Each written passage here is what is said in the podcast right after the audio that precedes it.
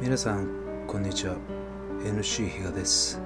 本日は2話怖い話をお楽しみいただきたいと思います。第1話くねくね。この話はある兄弟に起きた出来事で田舎の祖父の家に行ったある日の出来事のお話になります。そこでこの2人の兄弟は田んぼであるものを見てしまった。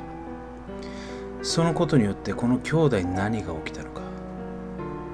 ぜひお楽しみください。もう一話去る夢。自分の意志で夢から目覚めることができる。そんな人に起きた悪夢のお話になります。どんな悪夢なのか。ぜひお楽しみください。ではどうぞ。くねくね。年に一度のお盆にしか訪れることのない祖母の家に僕は着いた。早速大はしゃぎで兄と外に遊びに行った。僕は爽やかな風を浴びながら兄と田んぼの周りを駆け回った。そして日が昇りきり真昼に差し掛かった頃ピタリと風が止んだ。気持ち悪いぐらい生暖かい風がまた吹いてきた。僕はただでさえ暑いのになんでこんな暖かい風が吹いてくるんだよとさっきの爽快感を奪われたことで少し機嫌悪そうに言い放った。すると兄はさっきから別な方向を見ている。その方向にはかかしがある。あのかかしがどうしたの？と兄に聞くと兄はいやその向こうだ。と言ってますます目を凝らして見ている。僕も気になり田んぼのずっと向こうをじーっと見た。すると確かに見える。なんだあれは。遠くからだからよくわからないが人ぐらいの大きさの白い物体がくねくねと動いている。しかも周りには田んぼがあるだけ。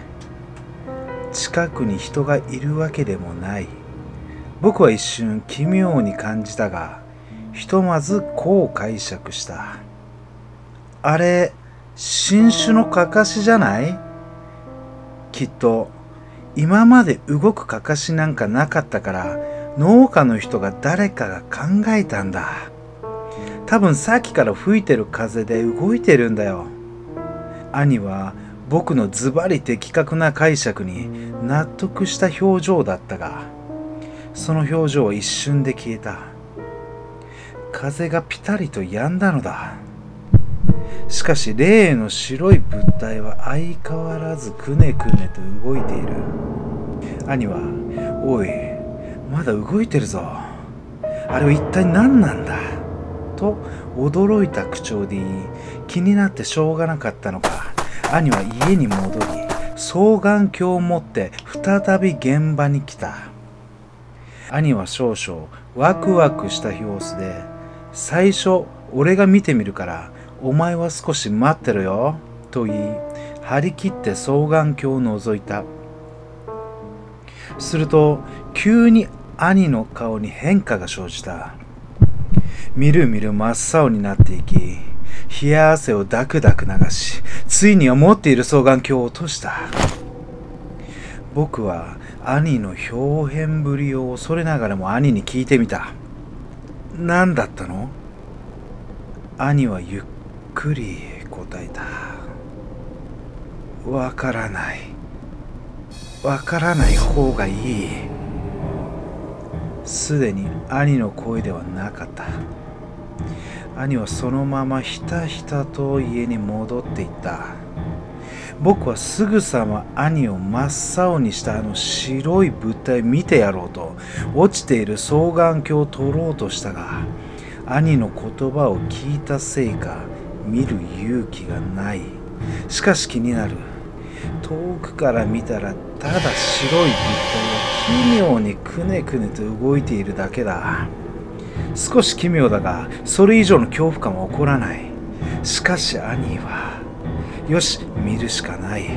どんなものが兄に恐怖を与えたのか自分の目で確かめてやる。僕は落ちている双眼鏡を取って覗こうとしたその時。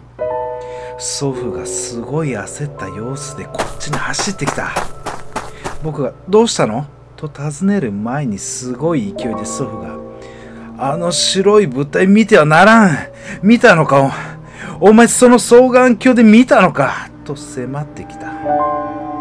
僕は「いやまだ」と少し挙動った感じで答えたら祖父は「よかった」と言い安心した様子でその場に泣き崩れた。僕はわけのわからないまま家に戻された。帰るとみんな泣いている。僕のことで？いや違う。よく見ると兄だけ狂ったように笑いながらまるであの白い物体のようにくねくねくねくねと乱舞している。僕はその兄の姿にあの白い物体よりもすごい恐怖感を覚えた。そして家に帰る日祖母がこう言った。兄はここに置いといた方が暮らしやすいだろう。あっちだと狭いし世間のことを考えたら数日も持たん。うちに置いといて何年か経ってから田んぼに話してやるのが一番だ。僕はその言葉を聞き大声で泣き叫んだ。以前の兄の姿はもうない。また来年実家に行った時に会ったとしてもそれはもう兄ではない。なんでこんなことに？ついこの前まで仲良く遊んでいたのに。なんで？僕は必死に涙を拭い車に乗り実家を離れた。祖父たちが手を振っている中で変わり果てた兄が一瞬僕に手を振ったように見えた。僕は遠ざかってゆく中兄の表情を見ようと双眼鏡で覗いたら兄は確かに泣いていた。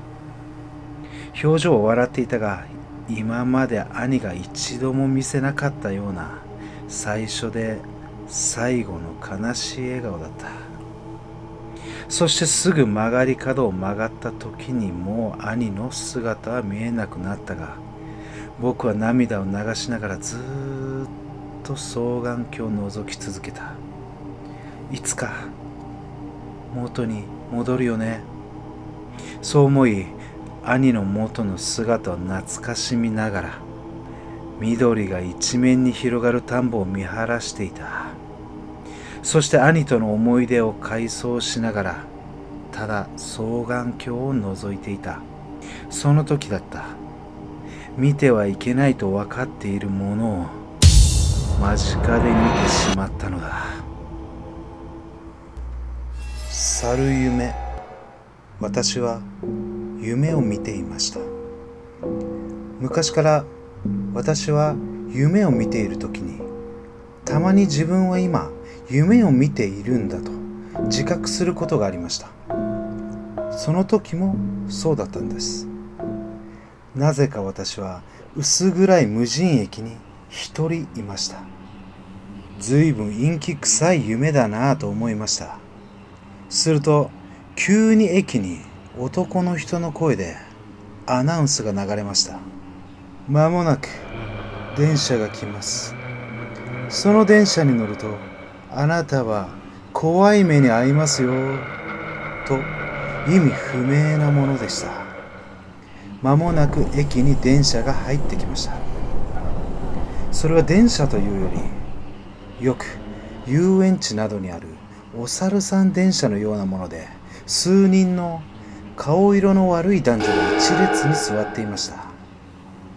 私はどうも変な夢だなと思いつつも自分の夢がどれだけ自分自身に恐怖心を与えられるか試してみたくなりその電車に乗ることに決めました。本当に怖くて耐えられなければ目を覚ませばいいと思ったからです。私は自分が夢を見ていると自覚している時に限り自由に夢から目覚めることができました。私は電車の後ろから3番目の席に座りました。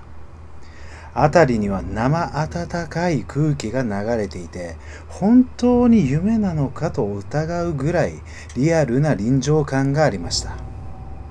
出発します。とアナウンスが流れ電車は動き始めました。これから何が起こるのだろうと私は不安と期待でドキドキしていました。電車はホームを出るとすぐにトンネルに入りました。紫色っぽい明かりがトンネルの中を怪しく照らしていました。私は思いました。このトンネルの景色は子供の頃に遊園地に乗ったスリラーカーの景色だ。この電車だってお猿さん電車だし結局過去の私の記憶にある映像を持ってきてるだけでちっとも怖くなんかないな。とその時またアナウンスが流れました。次は池作り池作りです。池作り？魚の？などと考えていると急に後ろからけたたましい悲鳴が聞こえてきました。振り向くと電車の一番後ろに座っていた男の人の周りに4人ボロ切れのようなものをまとった小人が群がっていました。よく見ると男は刃物で体を裂かれ本当の魚の池作りのようになっていました。強烈な周期が辺りを包み耳が痛くなるほどの大声で男は悲鳴を上げ続けました。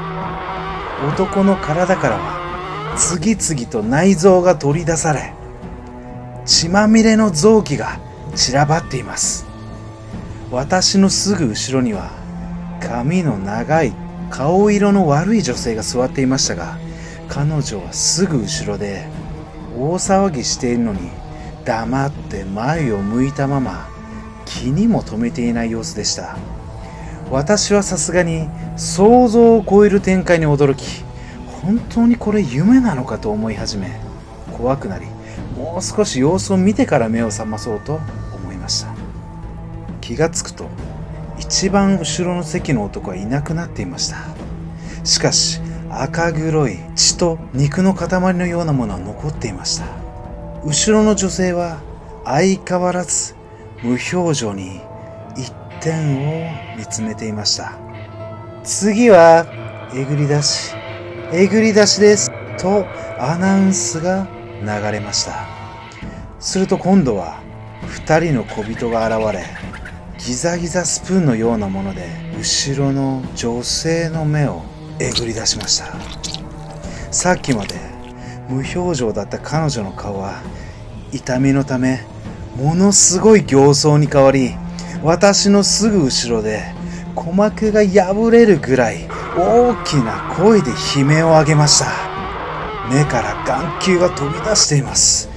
血と汗の匂いがたまりません。私は怖くなり震えながら前を向き体をかがめていました。ここらが潮時だと思いました。これ以上付き合いきれません。しかも順番から行くと次は3番目に座っている私の番です。私は夢から目覚めようとしましたが自分には一体どんなアナウンスが流れるのだろうと思いそれを確認してからその場から逃げることにしました。次はひき肉ひき肉です。とアナウンスが流れました。最悪です。どうなるか容易に想像ができたので神経を集中させ夢から目覚めようとしました。夢を覚めろ。覚めろ。覚めろ。いつもはこう強く念じることで成功します。急にウィーン！という機械の音が聞こえてきました。今度は小人が私の膝に乗り変な機械みたいなものを近づけてきました。